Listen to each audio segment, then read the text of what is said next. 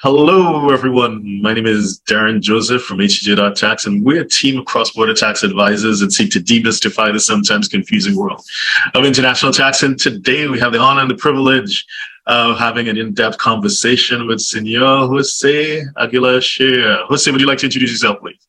Of course. Thanks a lot, Derren, for the opportunity, and, and obviously yeah. happy to chat about the Spanish taxes. So I I'm a tax partner in, in, in international firm Squire and Boggs, based in, in Spain, in Madrid, Spain, and, and obviously was very used to working with uh, international private clients, moving to Spain and planning ahead. So this is, I hope we can make a useful conversation to anyone looking to, to move to Spain or having cross-border issues.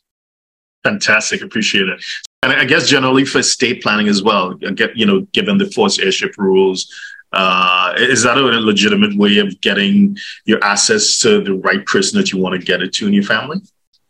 Yes. I mean, historically, mm-hmm. Spain has been a lot more straightforward because we don't recognize we don't recognize the they, we're not part of the Hague Convention of Recognition of Trust. So yeah. those the tax authorities have been direct that uh, under a trust structure, those are considered tax transparent, and either it's let's say the assets are allocated to the beneficiaries if it is deemed to be it considers that gift to the beneficiaries mm-hmm. from the settlor, or mm-hmm. if the settlor is also the beneficiary that the trust has taken is not con- incorporated, right? So mm-hmm. the, the, the, way that it was done, it was it was in a way that you can set up like family-owned businesses, you can set up mm-hmm. this insurance, you can set up mm-hmm. again. There's a way that you were mentioning that there's other ways with private foundations but mm-hmm. historically, we've been pretty reluctant to do that because the ways that I, the classic private foundations were mm-hmm. in Panama or Liechtenstein. Liechtenstein is a mm-hmm. tax haven, Panama as mm-hmm. well, and they have been used mm-hmm. historically more for hiding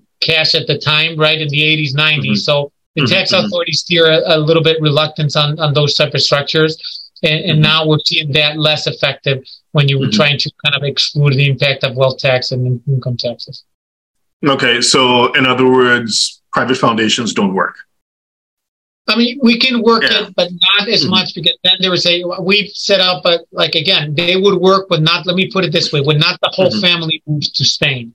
So I'm going right. to explain, for example, what we did. For yeah. example, for the U.S., mm-hmm. we had a Colombian individual owning a $16 million house in Miami, and mm-hmm. they obviously moving to Spain would have an impact potentially in wealth tax, depending. It would also have an income allocation and a presumed mm-hmm. income. So what they said, well, I don't want to give it to my my heirs yet, so mm-hmm. I want to put it in a U.S. trust. So they yeah. put the property in a U.S. trust. What we kind of managed to do is, well, we have to do some type of acknowledgement from a U.S. tax perspective that mm-hmm. would mm-hmm. not be considered as a transfer of the property, but we mm-hmm. could defend from a Spanish purposes when the beneficiaries, the heirs, are not mm-hmm. resident in Spain that mm-hmm. they kind of the way we found out is doing an, acknowledgement by the beneficiary, so we can consider that from a Spanish tax perspective, she actually transferred the property to the heirs, and so mm-hmm. therefore it would moved out of their of the property of the settlor. Let's put it that mm-hmm. way. But when you have the beneficiaries in Spain, it doesn't it wouldn't work because it mm-hmm. would be considered as they already are the owners of the assets. But again, when when it's classic American families where we have one one part or the other, let's say the heirs, the trustee, or the mm-hmm. beneficiaries, we can kind of plan ahead using these type of vehicles that usually mm-hmm. come. It wouldn't come for family that are fully established in Spain to set up a trust, private mm-hmm. foundation. That's not something that would have a classic uh, planning for purely Spanish families.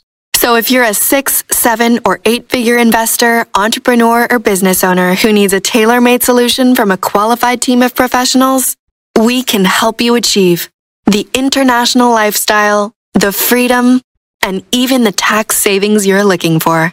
Visit us at htj.tax and live that international life.